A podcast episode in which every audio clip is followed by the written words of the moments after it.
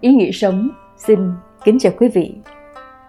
Chào mừng quý vị cùng đến với phương pháp tích thị trong liễu phàm tứ huấn. Kính thưa quý vị, liễu phàm tứ huấn mặc dù là cuốn sách gia huấn, thế nhưng cuốn sách này vẫn được lưu truyền sau hơn 400 năm và được coi là một cuốn sách nền tảng khi bước vào con đường học tập, nghiên cứu, tu hành nho giáo và Phật giáo. Liễu Phàm Tử Huấn là một tác phẩm được viết bởi tác giả họ Hoàng tên là Không Nghi, còn gọi là Liễu Phàm, tức là muốn dứt khoát bỏ hẳn cái lớp vỏ phàm phu ở đời để tu thân thành một người mới với vận mệnh mới. Ông là người ở tỉnh Giang Tô, đỗ tiến sĩ vào hiệu Vạn Lịch thứ 14, đời nhà Minh, Trung Quốc. Ông viết tác phẩm này nhằm giáo dục cho người con trai, nội dung chính là khẳng định con người chưa đạt đến mức độ vô niệm, vẫn còn bị âm dương khí số trói buộc do đó, phụ thuộc theo số mệnh, nhưng số mệnh hoàn toàn có thể thay đổi được dựa vào những hành vi của con người. Người làm nhiều điều thiện thì số mệnh sẽ tốt lên, ngược lại, nếu làm điều xấu thì số mệnh sẽ xấu đi. Ban đầu, liễu phàm được một tiên sinh họ khổng đoán số mệnh, nói rằng ông chỉ sống đến năm 53 tuổi, sẽ không có con trai và cả những việc khác nữa. Dần dần ông thấy các sự việc xảy ra hoàn toàn ứng nghiệm và chính xác tuyệt đối. Nhưng sau khi gặp thiền sư vân cấp, ông được nghe giảng giải về các cách thay đổi số phận như là tích đức làm thiện và sửa đổi các lỗi lầm. Từ đó dần dần vận số của ông trở nên tốt hơn bắt đầu sai khác với những lời tiên đoán trước kia. Và ông sống thọ đến 74 tuổi khi ông 68 tuổi, ông đã viết tác phẩm này để kể lại toàn bộ những điều đó, trong đó có bốn điều khuyên dạy mà ông để lại cho con trai. Bốn điều đó là Thứ nhất, tự lập số mệnh, có nghĩa là phương pháp lập mệnh, con người có thể tự quyết định được số mệnh của mình. Thứ hai, tu sửa lỗi lầm, có nghĩa là các phương pháp sửa sai. Ba, tích chứa điều lành, có nghĩa là các phương pháp tích thiện, vun đắp công đức. Bốn, là giữ đức khiêm hạ, có nghĩa là hiệu quả của đức tính khiêm tốn. Người xưa có câu, đường đời là chiếc thang không có nấc chót, học tập là quyển vở không có trang cuối cùng. Trong chương trình hôm nay, chúng tôi xin giới thiệu đến quý vị các phương pháp tích thị vun đắp công đức theo lời khuyên của tác giả Liễu Phàm. Rất mong video này sẽ giúp cho quý vị có được công đức vô lượng. Kính chúc quý vị và gia đình những điều tốt đẹp nhất. Phương pháp tích thiện trong liễu phàm tứ huấn Phần 1 Thiện là gì? Vì sao nên tích thiện? Hòa thượng Trung Phong cho rằng làm việc có ích cho người là thiện, còn chỉ có lợi cho riêng mình là ác. Có ích cho người thì dù đánh hay mắng chửi họ cũng là thiện, chỉ có ích cho riêng mình dù tôn kính lễ phép đối với người cũng kể là ác. Bởi vậy, người làm việc thiện mà có lợi ích cho người là công, chỉ lợi cho mình là tư. Công là chân, còn tư là giả. Thế nào là âm thiện, dương thiện? Phàm làm việc thiện mà mọi người đều hay biết được thì gọi là dương thiện. Hành thiện mà không một ai biết là âm đức. Thực ra, đã có thiên địa quỷ thần biết rõ nên có âm đức thì tự nhiên sẽ được cảm ứng quả báo. Dương Thiện được hưởng danh tiếng ở đời, đã có danh tiếng tức là đã được phúc báo rồi. Xưa nay, những người có danh có tiếng thường bị tạo hóa ganh ghét đố kỵ. Vì thế, những người có danh tiếng lẫy lừng mà thực sự không có nhiều công đức xứng đáng với danh tiếng đó thường gặp phải nhiều tai họa bất kỳ xảy ra. Người không có tội lỗi gì mà bỗng phải chịu mang tiếng xấu một cách oan uổng, thì con cháu của họ được đáp đền, mau chóng phát đạt. Thế nào là thiện và chẳng phải thiện? Nước lỗ xưa có luật, người lỗ nào chuộc được người bị bắt làm kẻ hầu hạ ở các nước chia hầu về, đều được phủ quan thưởng tiền. Tử cấm tức học trò của khổng tử, còn có tên gọi là tứ. Chuộc người về mà không nhận tiền thưởng. Khổng tử nghe biết chuyện lấy làm buồn phiền mà bảo rằng Tứ làm việc thất sách rồi. Ôi, thánh nhân xử sự nhất cử nhất động có thể cải sửa phong tục, thay đổi tập quán, làm gương mẫu cho bá tánh noi theo. chẳng phải cứ nhiệm ý mà làm những việc thích hợp với riêng mình nay nước lỗ người giàu thì ít người nghèo thì nhiều nếu nhận tiền thưởng cho là tham tiền là không liêm khiết còn không lãnh thưởng, thì người nghèo sao có tiền tiếp tục để chuộc người? Từ nay về sau, chắc không ai chuộc người ở các nước chư hầu về nữa. Tử lộ, tên là do, cũng là một học trò khác của khổng tử, coi lần cứu người khỏi chết đuối, được tạ ơn một con trâu. Tử lộ nhận lãnh.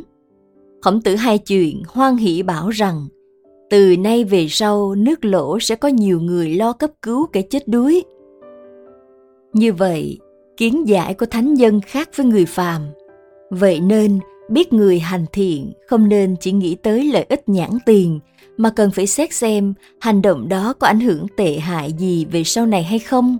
Không nên bàn đến lợi ích nhất thời ở đời này, mà phải nghĩ đến tương lai xa. Mà cũng chẳng nên chỉ nghĩ riêng cho cá nhân của mình mà còn phải nghĩ cho cả thiên hạ đại chúng nữa. Vì sao phải tích thiện? Việc tích thiện cũng như lưu trữ vật dụng, nếu chăm chỉ cất giữ ắt sẽ đầy kho, còn biến nhát không chịu tích lại thì vơi chứ không đầy. Chân thành cúng dường hai xu, nhưng công đức có thể hơn cả việc cúng dường ngàn lượng vàng. Mỗi một niệm thiện hay suy nghĩ thiện lành đều coi là tích thiện. Một niệm thiện mà nghĩ cho lợi ích của toàn dân, của nhiều người thì là tích đại thiện. Mỗi một niệm ác hay suy nghĩ ác ý đều làm giảm công đức. Cho nên, ngay cả trong tâm thức, trong suy nghĩ, chúng ta hãy nên nghĩ đến điều thiện lành mà mong giúp đỡ được nhiều người khác nữa. Hãy chấn chỉnh và loại bỏ những suy nghĩ sai lệch để loại bỏ những mầm móng của ác ý, để giữ cho tâm của mình được thanh tịnh và tích công đức. Các vị tiên nho xưa có nói, muốn khắc phục mình, muốn thắng được tâm mình, thì nên bắt đầu từ chỗ khó khắc phục mà khởi công trước. Khổng tử bàn về nhân ái cũng nói, bắt đầu từ chỗ khó mà thi hành trước, tức là từ chỗ phải thắng được lòng mình vậy. Bởi lẽ khó mà làm được, thì dễ ắt cũng làm xong như ông họ thư ở giang tây, bỏ hết cả tiền lương gom góp trong hai năm dạy học, đem nộp quan để trừ vào tiền thuế nợ, giúp cho hai vợ chồng nhà nọ được sum họp khỏi bị bắt đi làm gia nhân của người. Đó đều có thể gọi là chỗ khó xả bỏ mà xả bỏ được. Lại như ông già họ cận ở trấn giang, tuổi đã cao, không có con núi giỏi lần già, có người đem đứa con gái còn trẻ đến cho nạp làm thiếp. Nhưng ông không nhẫn tâm thu nạp mà đem hoàn trả. Đó là chỗ khó có thể nhẫn mà nhẫn được. Vậy nên phúc báo trời cho hưởng sẽ hậu. Phàm những người có tiền tài, có quyền thế mà họ muốn làm phúc thì thực là dễ. Dễ mà chẳng làm là tự hủy hoại mình. Người nghèo hèn khốn cùng muốn làm phúc thì thật là khó khó nhưng mà làm được, đó mới thực là đáng quý vậy. Phần 2 10 việc thiện lành được phúc báo an lành. Tùy lúc gặp duyên lành cứu giúp người hay tùy hỷ công đức mà hành thiện, nếu phân biệt ra từng loại thì thật rất nhiều, nhưng đại khái có 10 loại như sau. Thứ nhất, trợ giúp người cùng làm thiện. Thứ hai, giữ lòng kính mến người. Thứ ba thành toàn việc thiện của người. Thứ tư, khuyến khích người làm thiện. Thứ năm, cứu người gặp nguy khốn. Thứ sáu, kiến thiết tu bổ lợi ích lớn. Thứ bảy, xả tài làm phúc. Thứ tám, giữ gìn bảo hộ chánh pháp. Thứ chín, kính trọng tôn trưởng. Thứ mười, thương tiếc mạng sống của loài vật. Thứ nhất trợ giúp người cùng làm việc thiện. Xưa, vua thuấn có lúc chưa tức vị, thấy những người đánh cá ở đầm lôi trạch đều tranh chiếm chỗ nước sâu nhiều cá, còn người già yếu phải tìm chỗ nước nông cạn chảy xiết ít cá mà đánh. Nên có lòng trắc ẩn bất nhẫn, bèn cũng tới đánh cá.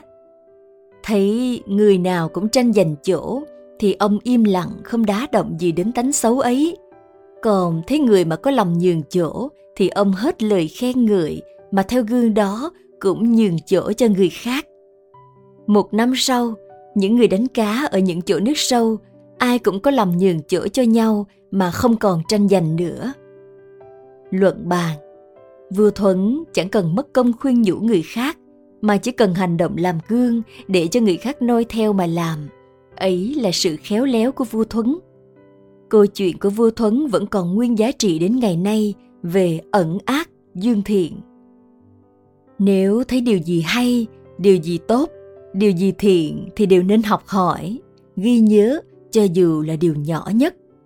Dùng sự bao dung cho khuyết điểm của người khác, trong khi tán dương ca ngợi cái thiện để mọi người định hướng được điều đúng mà làm theo mà cải tà quy chính.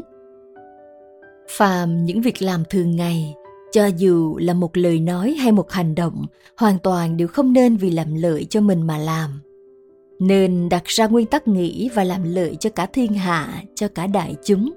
Đây là chỗ độ lượng của người chính nhân quân tử, coi thiên hạ là công mà mình là tư. Thứ hai, giữ lòng kính mến người. Người xưa có câu, người quân tử sợ dĩ khác người là ở chỗ tồn tâm vậy chỗ tồn tâm của người quân tử chính là lòng tôn kính, yêu mến người, là tâm thiện lành. Đại khái, con người ta ở đời con người thân sơ hay sang hèn con người thông minh trí tuệ hay đần độn ngu si con người hiền lương đạo đức hay phàm phu tục tử, hàng vạn vạn người, chẳng ai giống ai.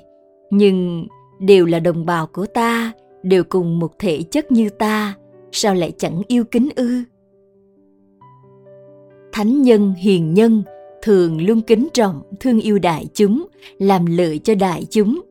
Nếu ta cũng kính yêu mọi người, chính là hợp với lòng của các vị thánh hiền, như vậy cũng như ta có lòng kính ái các vị ấy. Nếu như ta thông hiểu được chí nguyện của đại chúng, tức là hiểu rõ được tâm ý của thánh hiền. Bởi vì chí nguyện của người đời là mong được lợi lạc an bình, mà tâm ý của thánh hiền vốn dĩ vẫn vì đại chúng mà làm cho đại chúng được như ý muốn, đắc kỳ sở nguyện.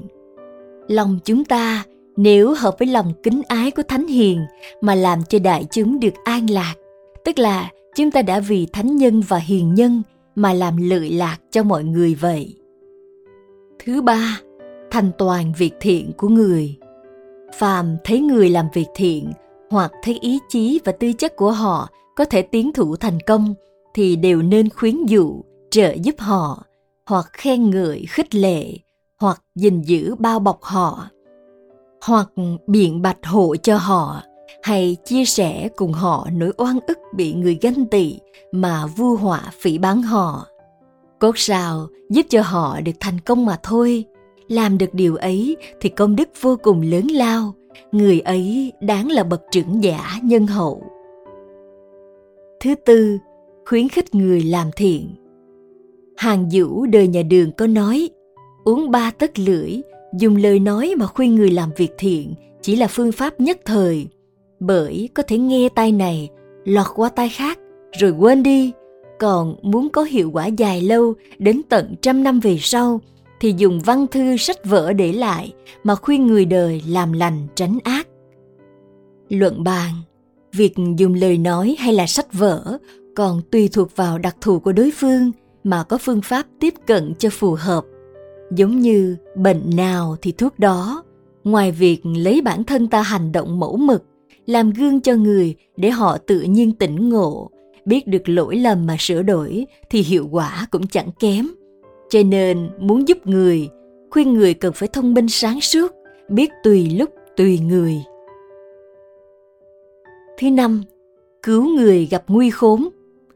Khi thấy người bị tai nạn, thì coi sự khổ đau của họ cũng như là mình đau mà mau mau cứu giúp. Hoặc dùng lời nói làm nhẹ nỗi oan uổng, uất ức cho họ. Hoặc tìm mọi cách giúp họ khỏi sự thống khổ triền miên. Như thôi tự nói, làm ơn không cần để ý tới là nhỏ hay lớn chỉ cần lúc người gặp nguy khốn mà tới giải cứu giúp đỡ ngay là được thứ sáu kiến thiết tu bổ có lợi ích lớn. Những công trình công cộng cần phải nên góp công góp của như khai cừ dẫn thủy, tu bổ đê điều phòng lục lội, sửa chữa cầu cống tiện việc giao thông đi lại hay bố thí cơm nước để cứu đói cứu khát. Tùy duyên và tùy cơ hội, ta nên khuyến khích người cùng hợp lực xây dựng, chẳng nề gian khổ, chẳng quản bị ganh tị, hiềm nghi, oán trách, cứ tận tâm, tận lực mà hành động. Thứ bảy, xả tài làm phúc. Theo nhà Phật thì việc hành thiện có hàng vạn điều để làm, nhưng tự trung bố thí là điều cần trước mắt. Muốn bố thí chỉ cần có một chữ xả mà thôi. Người am hiểu rõ ràng lý lẽ này thì trong xả lục căn, tức mắt, tai, mũi, lưỡi, thân ý, ngoài xả lục trần, sắc, thanh, hương, vị, xúc, pháp, nhất thiết những gì mình sở hữu, không có gì là không xả được. Nếu không đạt tới trình độ có thể xả bỏ hết, thì trước tiên hãy bắt đầu dùng tiền mà bố thí. Người đời thường lấy cơm ăn áo mặc làm mạng sống, cho nên rất quý trọng đồng tiền. Nay chúng ta có thể xả bỏ được, tức là trong lòng bỏ được tính keo kiệt, ngoài mặt thì cứ giúp được người lúc cần gấp. Lúc mới bắt đầu thì có vẻ miễn cưỡng mà làm, nhưng rốt cuộc xả bỏ quen rồi thì an nhiên tự tại hành động, có thể rửa sạch được lòng riêng tư, vị kỷ, trừ bỏ được tính biển lận. Luận bàn Bố thí là hành động hiến tặng vật chất, năng lực hoặc trí huệ cho người khác. Trong Phật giáo, được xem là hạnh quan trọng nhất trong Phật Pháp. Bố thí là một trong sáu hạnh, ba la mật đa, tức lục độ, một trong thập tùy niệm và là một đức hạnh quan trọng để nuôi dưỡng công đức. Việc bố thí không nhất thiết phải làm bằng tiền, mà tùy vào điều kiện hoàn cảnh của từng người mà sự cho đi đều đáng quý như tặng thực phẩm, thuốc men, các vật dụng thiết yếu, những lời nói an lành, tốt đẹp, vân vân. Thứ tám Giữ gìn bảo hộ chánh pháp. Chánh pháp là những phương pháp con đường giúp chúng ta xuất thế thoát khỏi luân hồi. Cho nên nếu thấy các đền miếu thờ những vị thánh hiền hay thấy các kinh điển, ta đều nên kính trọng giữ gìn chỉnh trang. Còn nói tới việc suy cử hoành dương chánh pháp để đền đáp ân đức của Đức Phật thì ta cần phải khuyến khích và phổ biến. Luận bàn Suy cử tức là nâng người khác lên địa vị cao hơn cho xứng đáng với tài đức của người đó Hoàng dương chánh pháp có nghĩa là một cách truyền bá những lời dạy hay giáo lý của Đức Phật. Đem tám chữ chánh kiến, chánh tư duy, chánh ngữ, chánh nghiệp, chánh mạng, chánh tinh tấn, chánh niệm và chánh định của Đức Phật dạy áp dụng vào trong đời sống hiện thực của nhân gian để tâm hồn con người được thanh tịnh an lạc là một hình thức của hoàng pháp nó giống như hình ảnh của Đức Phật sau ngày thành đạo. Ngài đã đi từ làng này sang làng kia cho đến phố nọ để giúp cho con người trong từng giai cấp khác nhau nhận thấy chỉ có một điều cần nên biết trong cuộc sống, đó là khổ và con đường diệt khổ.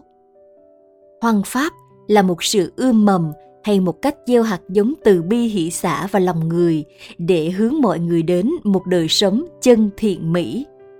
Hoàng Pháp không phải chỉ là một ý niệm để nắm bắt hay một ý thức hiểu biết mà không thực hành, mà là cái cần phải biết làm thế nào để cho nó sự sâu sắc, hiệu quả, thực tiễn trong sự quan hệ giữa chúng sinh ý thức rõ ràng được về bổn phận thành thực với chính mình để cùng nhau đạt được sự mưu cầu hạnh phúc chung cho mọi người một cách trọn vẹn trong cuộc sống hiện thực cho nên việc giữ gìn bảo vệ chánh pháp là việc làm thiêng liêng mang lại nhiều công đức cho đại chúng.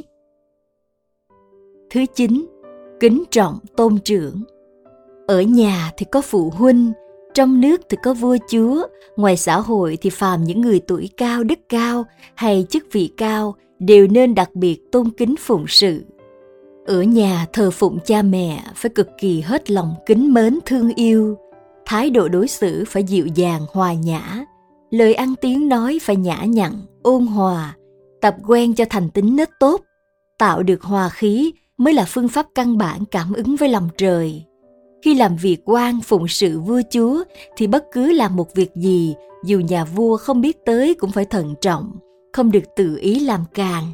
Khi xử án cũng vậy, không thể tự mình tác oai mà cần phải xét xử cho công bằng, minh bạch. Thứ 10 thương tiếc mạng sống của loài vật. Mạnh phu tử nói, người quân tử xa chốn nhà bếp, sở dĩ muốn bảo toàn lòng lân mẫn trắc ẩn vậy? Tức là không muốn nghe tiếng kêu bi thương của con vật bị làm thịt. Cho nên các vị tiền bối giữ giới tứ bất thực, tức là bốn thứ không ăn. Đó là nghe tiếng kêu của con vật bị giết thịt, trông thấy người ta làm thịt nó, chính mình nuôi nó, hay người ta vì mình mà làm thịt nó. Thư cổ có nói, mến chuột thường dành cơm cho ăn, thương ngài thì chẳng đốt đèn để chúng khỏi chết. Thật là từ bi nhân hậu phần 3 10 tấm gương của người xưa về tích thiện một Cứu người bị đuối nước Dương Vinh làm quan đến chức thiếu sư, nguyên người huyện Kiến Ninh, tỉnh Phúc Kiến. Gia đình đời đời sinh sống bằng nghề chèo đò đưa khách qua sông. Nhưng gặp phải kỳ mưa lũ quá lâu, nước từ trên núi đổ xuống vùng hạ lưu. Các thuyền khác đều nhân cơ hội mà theo vớt các tài vật trôi nổi trên sông. Chỉ riêng có thuyền của cụ nội ông thiếu sư là chuyên cứu vớt người mà thôi, tuyệt đối không tham vớt một chút tài vật nào cả. Người làng ai cũng cười chê cho ông là ngớ ngẩn, đần độn. Kịp cho tới khi sinh ra phụ thân của thiếu sư thì gia đình đã dần dần khá lên. Có thần nhân hóa là một vị đạo sĩ mà mách bảo rằng tổ phụ nhà ngươi có âm đức, con cháu sẽ được vinh hiển phú quý, nên tán vào chỗ đất đó bèn theo lời chôn cất vào chỗ huyệt đã được chỉ dẫn, tức nay là phần mộ bách thố vậy. Sau sinh ra thiếu sư, và năm 29 tuổi đã đỗ tiến sĩ, làm quan tới chức tam công. Tăng tổ, nội tổ và phụ thân cũng được truy phong chức tước như vậy. Con cháu đều vinh hiển thịnh vượng, cho tới nay trong gia đình con cháu ắt còn nhiều người hiền. 2. Cứu giúp phạm nhân Dương tự trừng người huyện Ngân, tỉnh Triết Giang, buổi đầu làm huyện lại, lòng vốn nhân hậu ngay thẳng giữ phép công bình. Vào thời ấy, quan huyện lại quá nghiêm khắc, ngẫu nhiên gia hình phạm nhân đến máu chảy đầy đất mà cơn giận chưa nguôi. Họ dương quỳ xin khoan dung, quan huyện bảo, phạm nhân này đã phạm tội, lại không tôn trọng pháp luật, không biết đạo lý nữa, khiến ta làm sao mà không giận được tự trừng khấu đầu thưa rằng Đức Khổng Tử dạy, người trên lỗi đạo không còn làm gương mẫu cho kẻ dưới noi theo, nên dân tâm thất tán từ lâu rồi. quan trên, nếu hiểu rõ tình trạng phạm pháp của dân, thì nên thương xót họ, chẳng nên thấy mình xét xử án được phân minh mà vui thích. Vui còn chẳng nên, huống hồ lại giận dữ sao? quan huyện thấy vậy, tỉnh ngộ mà nguôi cơn thịnh nộ tự trừng nhà rất nghèo mà không nhận một chút tặng vật nào cả. Gặp những lúc phạm nhân thiếu ăn, ông thường tìm cách giúp đỡ. Một hôm có bọn phạm nhân mới từ xa tới, dọc đường không có ăn nên đói lả, mà nhà thì lại thiếu gạo. Đem cho phạm nhân ăn, tức là nhà không có miếng, để lại nhà ăn thì khó nhẫn tâm. Ông bèn thương lượng với vợ. Bà vợ hỏi là phạm nhân từ đâu đến, thì tự trừng bảo là từ Hàng Châu tới. Dọc đường không có cây ăn, đói khát khổ sở, sắc mặt xanh xao như tàu lá. Nhưng đó lấy bớt gạo của nhà nấu cháo cho phạm nhân ăn đỡ đói. Về sau tự trừng sinh được hai con trai, con trưởng đặt tên là Thủ Trần, con thứ là Thủ Chi, đều làm đến lại bộ Thị Lan, một người ở Bắc Kinh, một người ở Nam Kinh. Cháu nội được hai người, trưởng làm hình bộ thị lan, thứ làm liên hiến ở tỉnh Tứ Xuyên. Tất cả con cháu đều là những danh thần. Hiện nay, tức là vào thời của Liễu Phàm tiên sinh, sở đình hay đức chính cũng đều là dòng dõi của gia đình đó. ba Cứu dân lành khỏi họa binh đao Xưa vào niên hiệu chính thống nhà Minh, đặng mậu thất khởi loạn ở Phúc Kiến, sĩ dân theo giặc rất đông. Triều đình cử quan đô hiến trương giai, người ở huyện Ngân, xuất thân Nam Chinh, tiểu trừ giặc. Sau trương đô hiến phái viên đô sự họ tạ, thủ hạ của bố chánh tư tỉnh Phúc Kiên truy sát tầm nã giặc ở phía đông tỉnh. Tạ đô sự tìm được quyển sổ danh sách của phe giặc. Phàm người không theo phù hòa giặc đều bí mật được phát cho một lá cờ nhỏ bằng vải trắng, ước hẹn tới ngày quân binh tấn công thì treo cờ ở trước nhà. Lại nghiêm lệnh cho quân lính không được làm hại bừa bãi, vì thế mà cứu sống được cả vạn người. Sau con có tạ đô sự là tạ thiên thi đỗ trạng nguyên, làm quan đến tể tướng, cháu nội là phi cũng đỗ thám hoa. 4.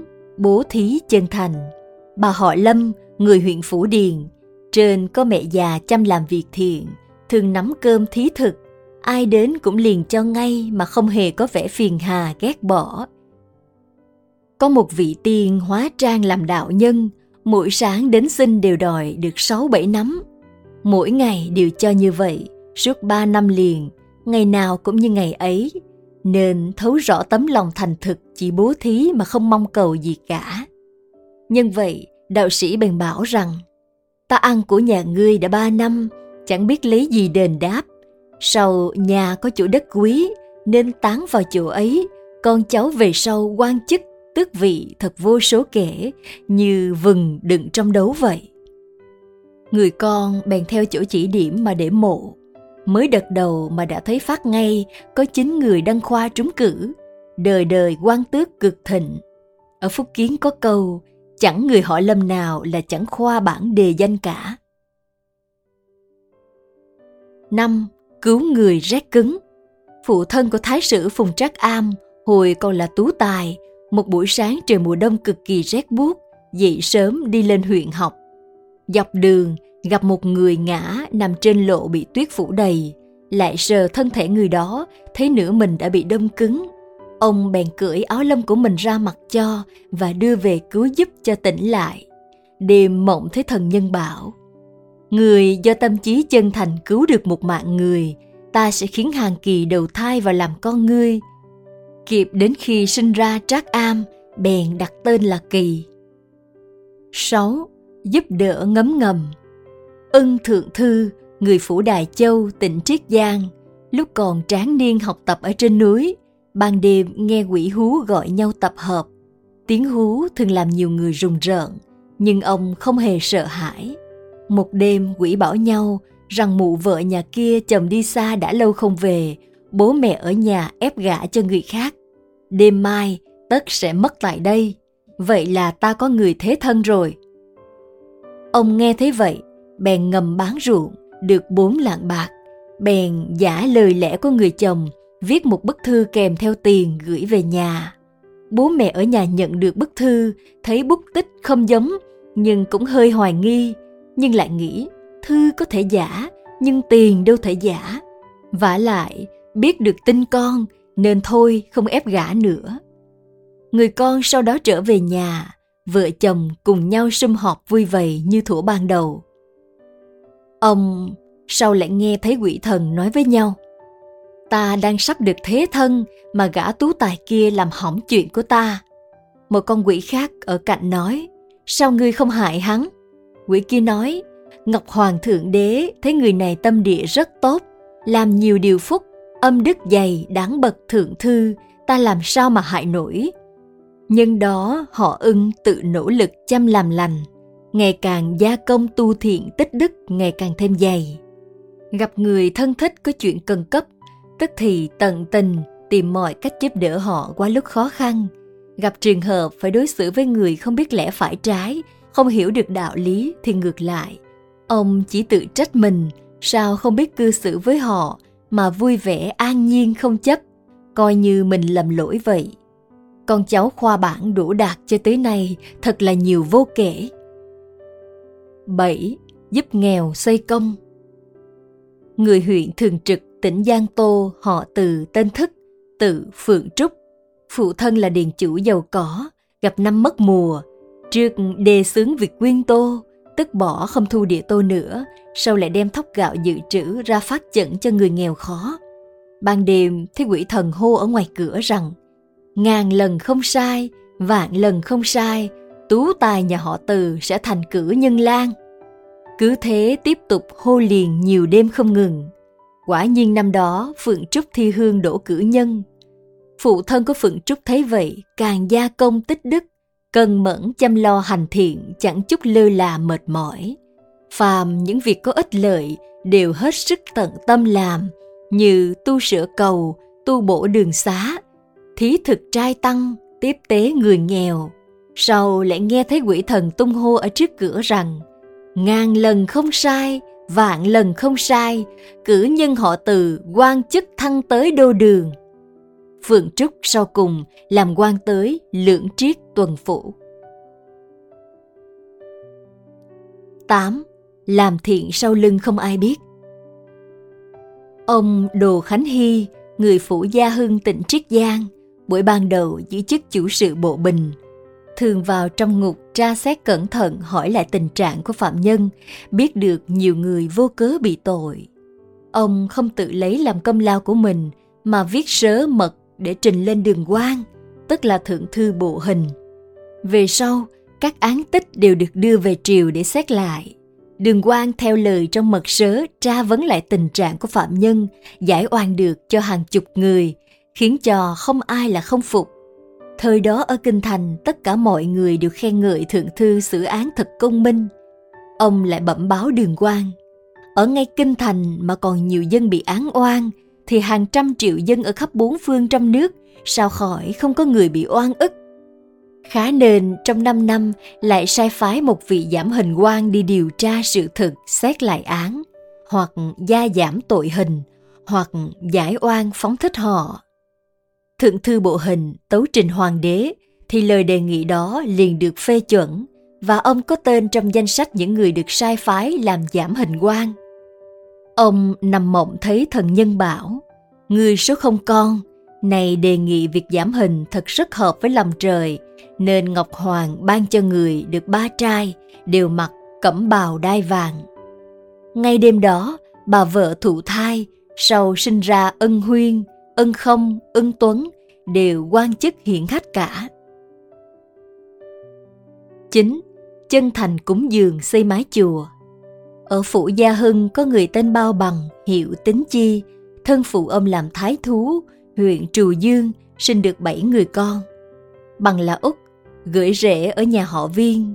Huyện Bình Đồ cùng với phụ thân của Liễu Phàm là chỗ thâm giao, học rộng tài cao, nhiều lần thi hương không đậu cử nhân nên chán chuyện khoa bản mà chuyên tâm học Phật và lão. Một hôm đi du ngoạn Mão Hồ ở phía đông tỉnh, ngẫu nhiên tới một ngôi chùa ở làng nọ, thấy tượng Đức Quán Thế Âm bị lộ thiên, dầm mưa loang lỗ, bèn mở túi lấy mười lạng bạc dâng lên cúng dường, để hòa thượng trụ trì sửa lại ngôi chùa cho khỏi dột nát, khỏi làm tượng bị ướt ác. Thì hòa thượng cáo bạch là việc tu sửa mất nhiều công mà tiền bạc thì không đủ, e khó hoàn thành công tác.